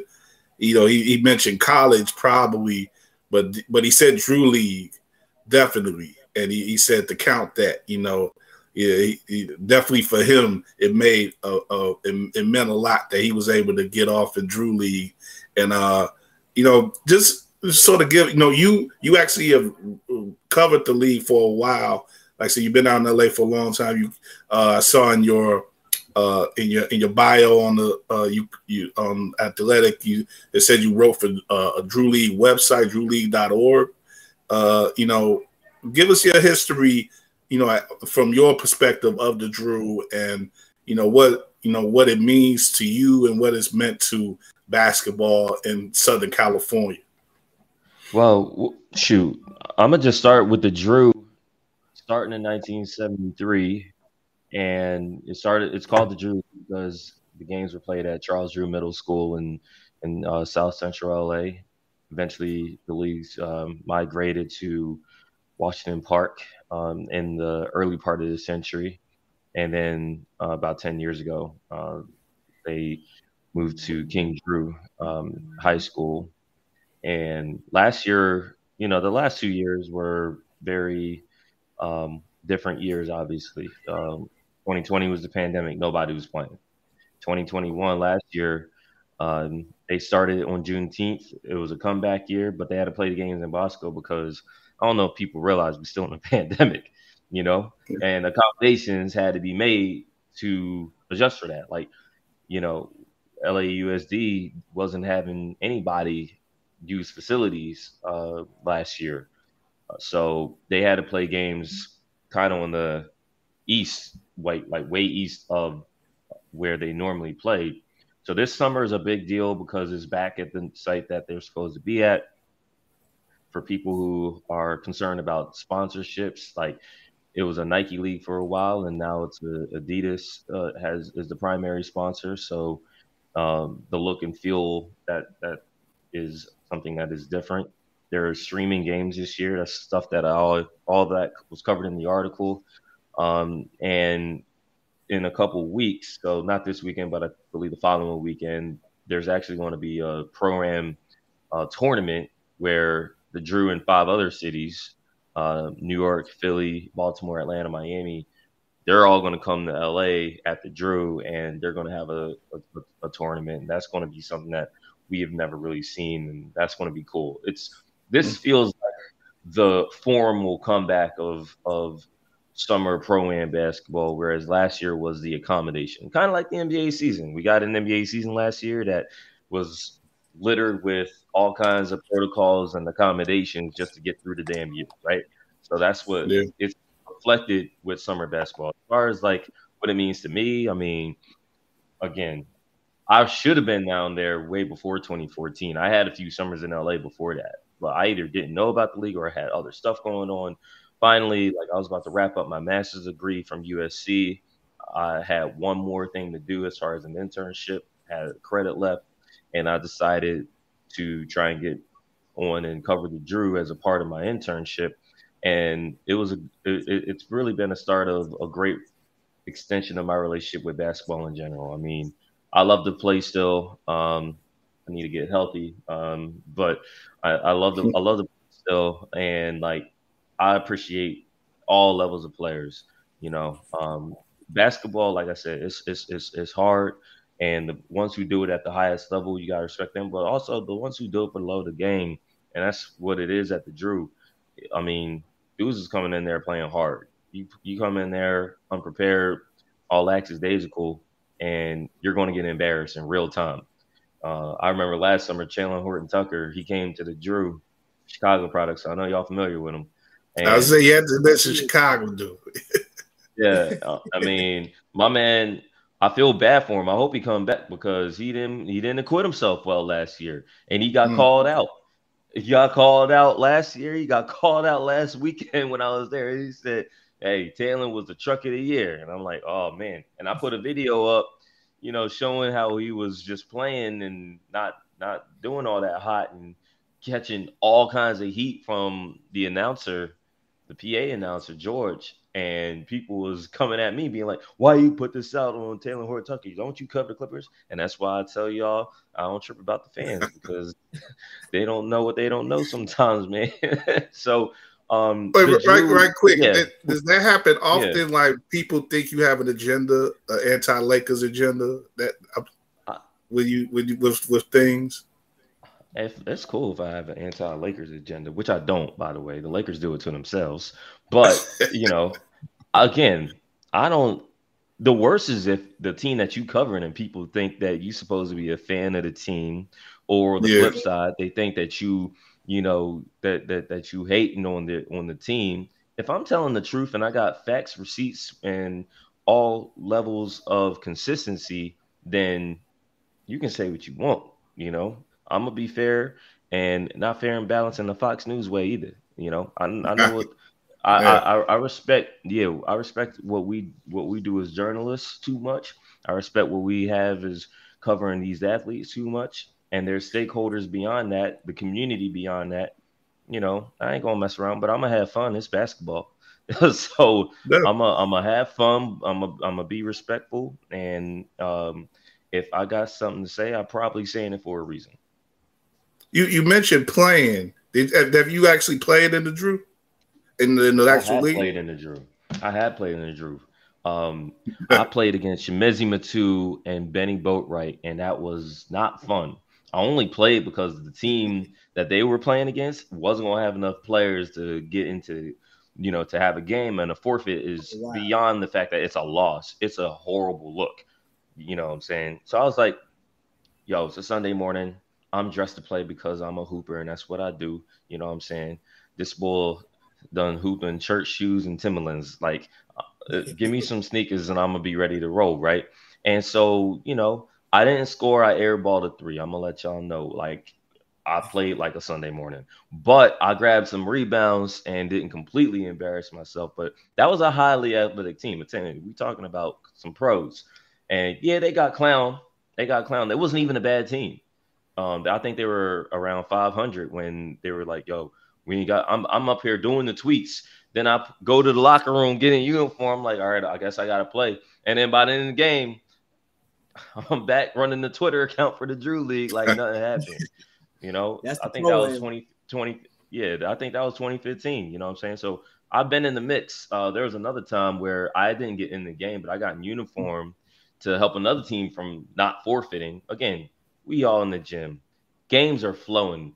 5 mm-hmm. game schedules this year, but they used to be up to like seven, eight game schedules before. Don't nobody want to have a forfeit. Okay. So I'm like, yo, give me a uniform. I, a couple guys coming late off from LX airport that we've already established what it is there, right? I understand. right. And you know, enough guys got there where I didn't have to play, but what they did was they took a picture for of me for player of that game. By the way, because I helped them get that game started on time, they won the game and wound up making the playoffs. And then they took a picture of me for that player of the game with zero points, zero rebounds, zero assists. And I'm like, all right, I, I can take the joke, but people need to know I didn't get into that game. If I get into a game, I'm at least getting a steal, and not the Jose Alvarado steal either. I'm a I'm gonna move my feet and I'm gonna let you get the ball up. So uh, but yeah, you come away yeah, with man. something if you play it for real. I, I absolutely, I, yeah, man. We ain't, yeah, we, we we we getting we getting something in the box score. That's how I always play. But who who was? Uh, I got I got two questions. First, who who was the pro player who you were you've been most impressed with seeing live at the Drew, And who is the non-pro player who really defines what the Drew is, in your opinion? Well, well, that's tough, man. Um, that's that, that's tough. The pro player who shows up and is a cheat code, and I'm looking forward to seeing him. Ironically, is actually James Harden. When James Harden yeah. comes to the Drew, James is a James is a problem. Um, but I haven't seen James on that stage in a few years, and James is an Adidas athlete, so he is like, and obviously he's from LA. He is, and this would seem to be excited. a year. I, I, not to interrupt, but this would be a scene to be, you know, like in in the past, players of you know Durant in in in New York, and some players have utilized summer moments to prove something or re- refurbish themselves and so on. You, that might be the case this year. It might have to be the case this year for Harden. Oh yeah, you know, oh coming yeah. James, off James James could use some good vibes. He hasn't had yeah. that in a few years. So like um I'm I'm fascinated to see what he's going to look, look like this summer. There's like a single digit percent chance that he not play at the Drew sometime. So um mm. in in the past when he's played, he he can't he there's he he looks like you know one of the best players ever because he is one of the best players ever, top 75 of all time, right? Um so I gotta I gotta put him on that on on that level. Um, as far as a non, that's tough to define because you know pro ain't just NBA. You know, sure, got sure. overseas guys. Well, I mean, well, let me let me, let me, but, let me let me restate it then. Just a player we wouldn't know, obviously. Well, I think people know Franklin Session by now, and yeah, yeah. um, yeah, Big Frank Frank Nitty, yeah. but but y'all ain't know Frank Nitty five years ago, and That's like cool. before he played in the Big Three, before he got regular overseas opportunities, that kind of thing, he put he put the time in at the Drew. Like there, you know, five years ago we were talking about how he was selling phones with Verizon, um, and now mm-hmm. he has a whole different life, comfortably paid through basketball and through I mean, he was always a great athlete. He played at Weber State with Damian Lillard and Dame would talk Frank up like, you know, he was a special athlete. Obviously, Frank just didn't have all his stuff together in terms of, you know, um, being, you know, sometimes guys hit their maturity at different levels. Frank, sure. uh, Frank's came later. Frank is an amazing dude. Like, I, so I, I, I love the not just the progress he's made as a basketball player, but just as a person and and as a presence because he knows eyeballs are on him and he just enjoys it. So, um, I guess now though, you got to start thinking about the next generation, like you know, guys who are who have a whole lot more ahead of them, guys in their twenties. Who would that be? And man, that's that's tough. The reigning MVP of the Drew is Pat Rembert, but Pat, I think he's on the other side of 32, uh, and that's a good. That's a good one. I might. I might have to come back. I might have to come back to that one and let the summer marinate. I mean, technically, the summer hasn't even started yet. You know, but yeah. like we established before, I ain't a meteorologist, so I'm not going to. hold, I'm not going to be beholden to that fact. How, how long do they have game? Do the games extend for? Because I'm actually going to be in LA in late July. Will they still be playing games then? Oh yeah, the playoffs don't start until August, so yeah. Uh, yeah, we there, there's going to be regular season games until the first weekend in August, and then that first weekend, it, it, it works like the, the NBA playoffs. Actually, this is the smallest group of teams that I can ever remember the Drew League having while I've covered it. Obviously, the league started with six teams, so we're not talking about the olden days. You know what I'm saying?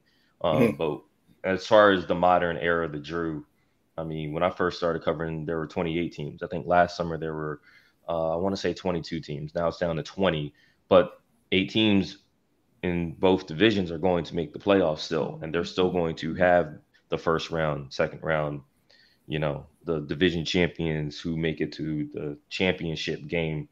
Uh, and that's going to take two weekends, and it's going to be great. So uh, July is going to be popping. Like I was hanging out there, I saw all 20 teams play and I got to chill. I got to relax. You know what I'm saying? Uh, ain't gonna be no chilling and relaxing come July when dudes start playing with a chip on their shoulder.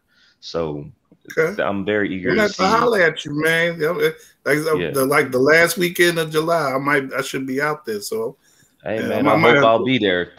hope the Clippers don't make that trade that I said they won't be making. I've been I've been dying to get out to LA to check out the Drew League. I've been a big time fan of the Drew League since I've been in college, and I I agree with you. Like I've watched a lot of Harden tapes, like and mixtapes and stuff, especially covering the Rockets when I did when uh from FanSided from like 18 to 20. And man, he put on a lot of big time shows out there, and that's what really made me pay attention to like the all season grind of a lot of these players. Yeah. Do you think that the Drew is the because it seemed like like the the you know the Rucker and all that East Coast stuff has sort of died down a little bit in in recent years, but the the Drew was kept going and and, and as you wrote in in your piece, you know they're they're actively doing more to to keep themselves relevant, like with the streaming and all that. It is it, does it seem to be like a a, a a concerted effort for the Drew to sort of be a defining summer basketball event, not only in Cali, but you know maybe across the whole country. I think honestly, man, um, I don't think the Drew needs to try to do that. It's LA for one. It's basketball for two, um, and be yeah, just like everyone wants to be at the Drew um, at some point of their basketball like relevance. And the thing about the East Coast, you mentioned Rucker. I mean, look, that's an iconic place. Like the Drew League has gone to Rucker Park. You know what I'm saying? So Mm. that's why I'm excited for this program thing at the end of the month. Like whoever The- runs the winning the thing is going to have like uh, you know their bragging rights. But there's a reason the Drew's hosting it. You know what I mean? Like so, the Drew League is worldwide. Like there are people overseas who are very familiar with the Drew who you know, not just have athletes who play there, but like they got scouts coming out to the Drew League to watch how some of these dudes get down. They everybody's trying to find, you know, their their a, a, new player. Uh, the Adam Sandler movie Hustle that just came out. Uh, Hmm. That's gonna have us calling Juancho Hernangomez Bo Cruz for the foreseeable future. Like this, it's actually, you know, that was a really well done movie. And when you kind of understand the culture of basketball that goes beyond the top line of how we're evaluating prospects and how we find these dudes. It's like, yeah, man, like don't don't don't think that scouts have to turn over a lot of stones, man. Like they hear some dudes killing it uh, on the on the streets or somewhere or in a in a program or whatever. Yeah, th- some of these dudes are not above coming and check you out, and that's what happens at the Drew. Frank Session is the most blatant example. It just happens, man. So, um, yeah, uh, look, George, my guy George gets on the mic and often talks about how LA has has snatched the title of the Mecca of basketball from New York. And that's not I don't have a real claim in that. Uh people from LA hate people from LA when it comes to basketball.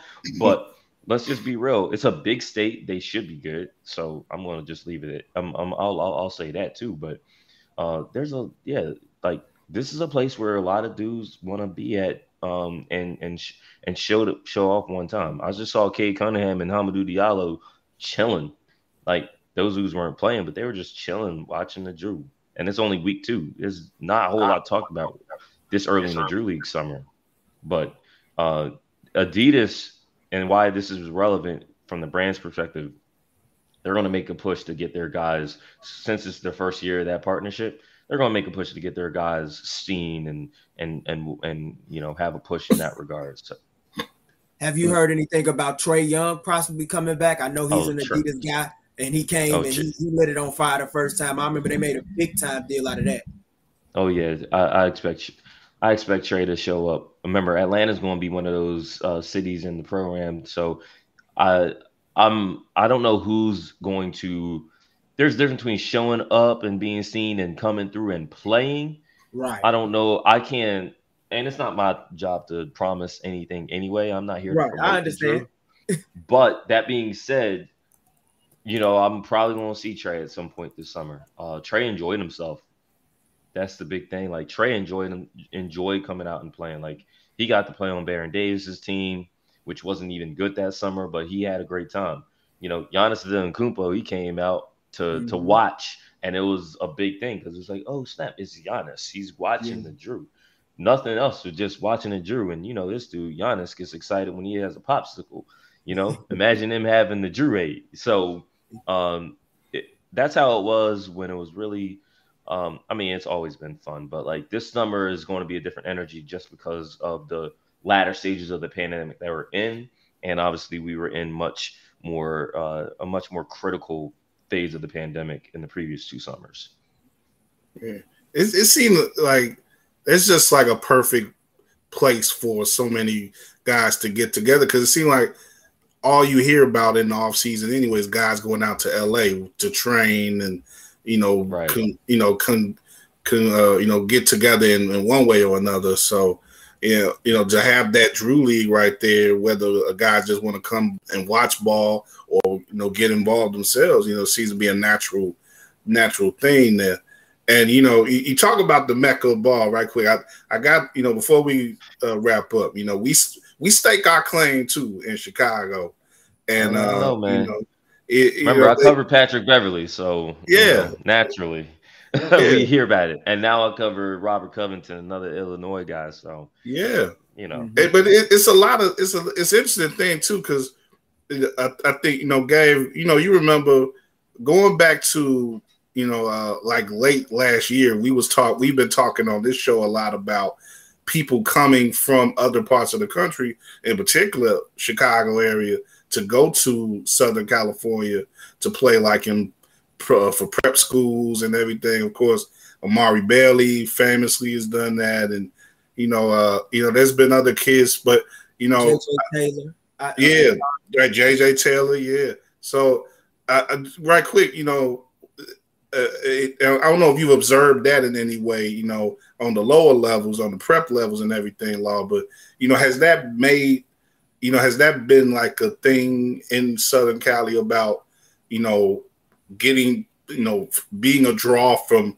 for other players from rising players from other areas of the country. And you know how how how has that sort of affected things? And I, I guess it's probably made it more popping in a, in a lot of ways.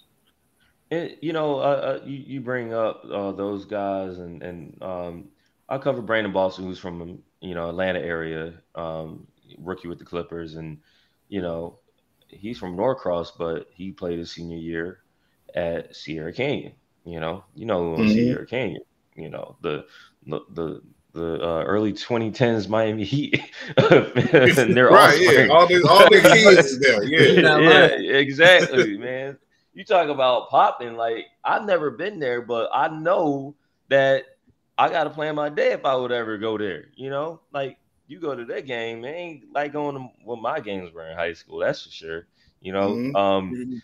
like you got Drake at them games. Like, yes yeah. So, but here's the thing, man. Um, because we in a different era of prep school and preparing. Like, honestly, the United States has, you know, an opportunity. Well, not an opportunity, but like, um, you know, you got some great talent overseas, and what happens with that, those guys are they are groomed to be in basketball academies or the equivalent of them from an early age. So like you're getting a similar thing here. Like, you know, uh Kanye West had the Don the Don the Prep or Don Academy or something like that. One of my Yep. good friends, um, Frank Robinson, who won a championship at the Drew League, hit a clutch three pointer in front of Kobe Bryant to win the 2013 title. And I spent my first summer chronicling something that I had never even seen, but everybody heard of, right? Uh, he coached that team. He coached that Don the Prep Academy team, and he's not coach. He's not going to coach them going forward.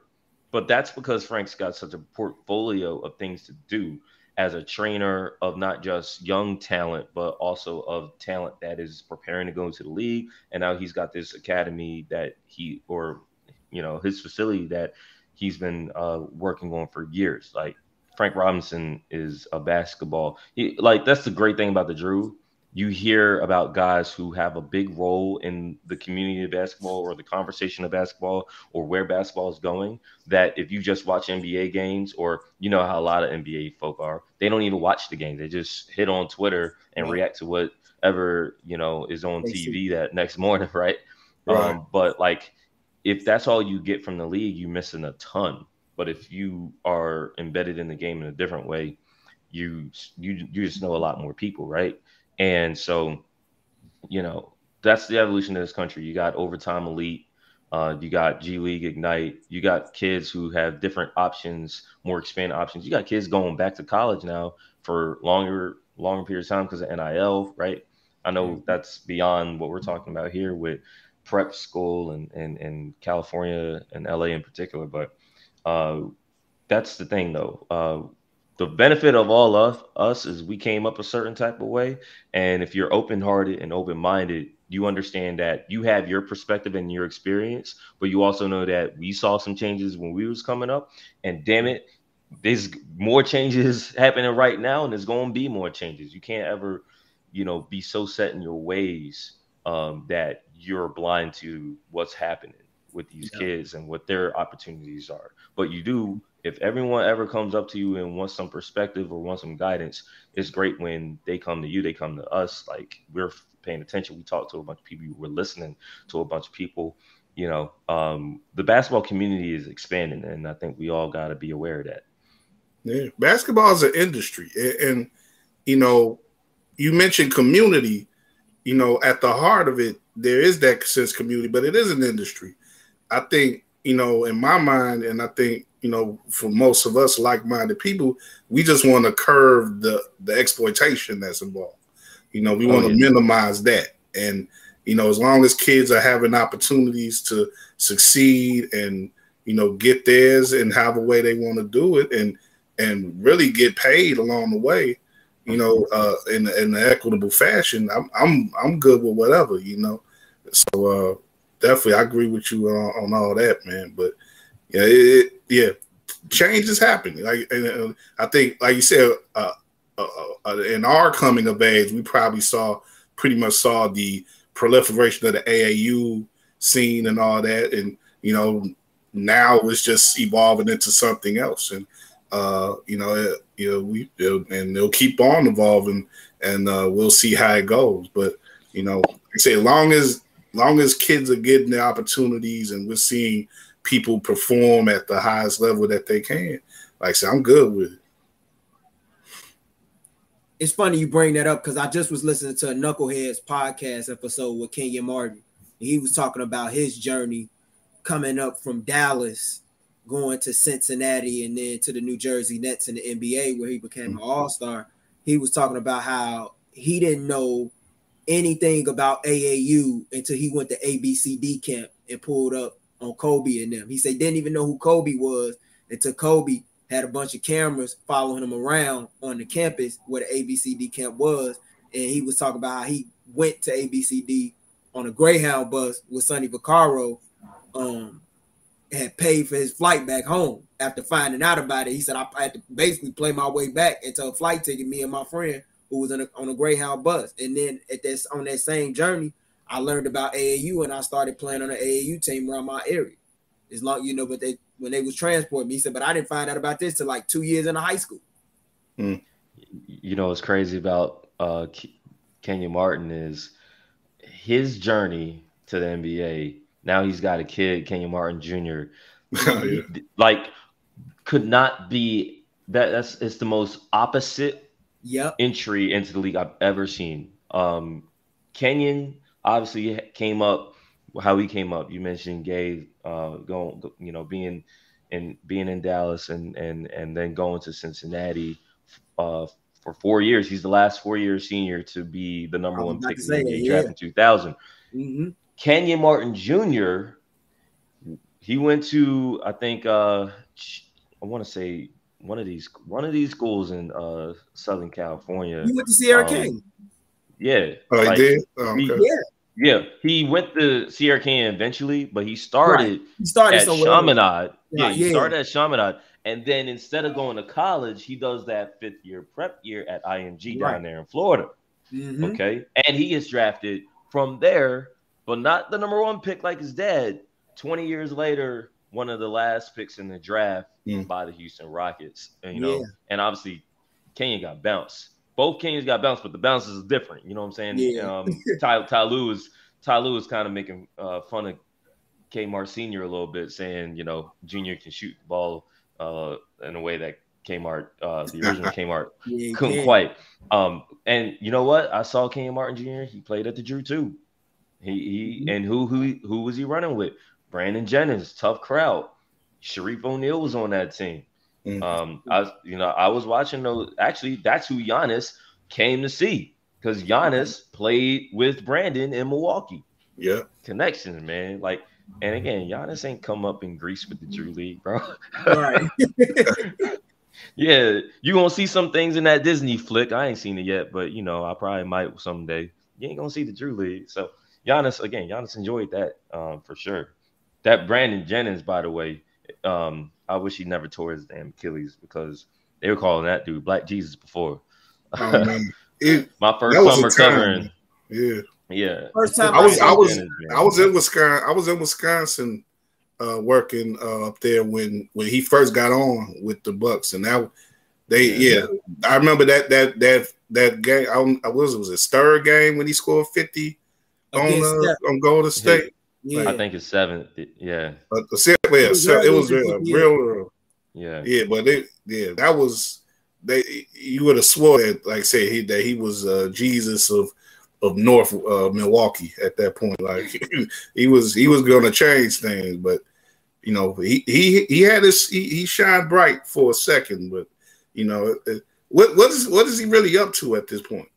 I mean, shoot, Brandon Jennings is is hella connected. So even though he's not an NBA player anymore, um, you know, Brandon in a lot of conversations, a lot of SoCal, you know, LA Hoopers are. Um, you know, I mean, my guy Black Trey uh, was he actually. Uh, I think Black Trey first came to fame because of his connection with Brandon, and now probably people probably follow Black Trey um, like because of what Black Trey gets to do. Um, my my guy Trayvon Edwards is is is dope. Um, but I mentioned tough crowd. That's Brandon Jennings' brand. So like he's got uh the clothing brand and everything. Um, he- you know, Brandon is active. Let's just put it that way. That's what's up. man. There's a lot of ways to get it get it nowadays. You know, business, all type of business adventures, and you know, investments, and like you say, acting. People acting now and, and putting out podcasts and while they playing and everything. So, you know, we we got competition too, I guess, but but it, it's all good though. You know, it's it's that's just the game. It's a, a lot out here for everybody, and uh, man, you know, uh, you know, law man, I. I really, I, I typically don't let the show run this long, man. But I, I enjoyed talking to you, man, and having you on, man. You were great, uh, as great as I could imagine, and and definitely, man, we want to have you back, uh, you know, soon as possible, man. Hey, I appreciate it, Kyle. Like I said, uh, you know, it's it's always good to you know have a conversation about this game. Like uh, we we we privileged in a lot of ways to get to enjoy this, and um, you know, spread that good vibe uh, as much as we can while we got while we got the time to enjoy ourselves, right? Yeah, definitely, man. And, and that's hope, hopefully we'll see a lot see a lot of cool stuff this summer. Uh, you know, you out there in LA and you know here in here in Chicago, we go we're gonna be on the lookout for a lot of stuff too. But uh, you know, uh, again, you know, like I said, your your work is on the athletic, but you know, let people know uh, exactly how to follow you and follow uh, your work and everything. Yeah, as as always, shout out to the Athletic for putting me on, and uh, I'm at Law Murray the new on most social media. Uh, not that TikTok John yet. I need another year, uh, but Twitter, tw- Twitter, IG, uh, I'm on there. Definitely, definitely. Gabe, uh, of course, you know, rocks with us every week on here, you know, and uh, definitely follow Gabe, you know, for continuous, uh, you know, talk and, and analyzation of the game, and uh, you know, uh, and and all, and all sorts of other things as well. You know, we, you know, you, I know you could talk about the Sox too. Sox actually got a, they they playing they playing a sorry team again, so they got a couple wins.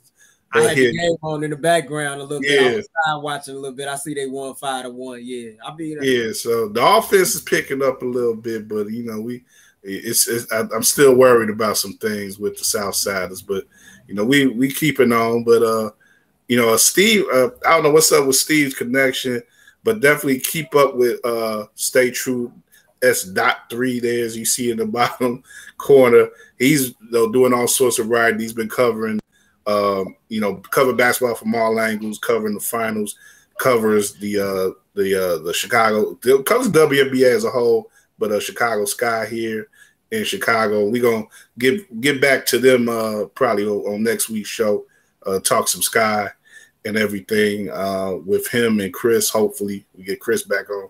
But uh yeah, but uh yeah, we just doing it, man. Keeping on through the finals. Uh I guess with our next show, we'll uh we'll be wrapping up the final series uh, and uh, we'll you know like say have our have our takes on how that how that played out and you know who's our who will be our new champion in the league and uh, definitely we'll get into uh, some draft stuff too you know uh, Bulls are involved in there with the 18th pick but also a lot of intrigue and everything still to be had in the first round in the in the lottery and all that so we're gonna uh, get back into that uh, next week as well. But uh, in the meantime, follow War Media. Uh, we get that back up. Uh, you know, follow us on anchor.fm, our podcast version of this broadcast. You will get that soon on anchor.fm.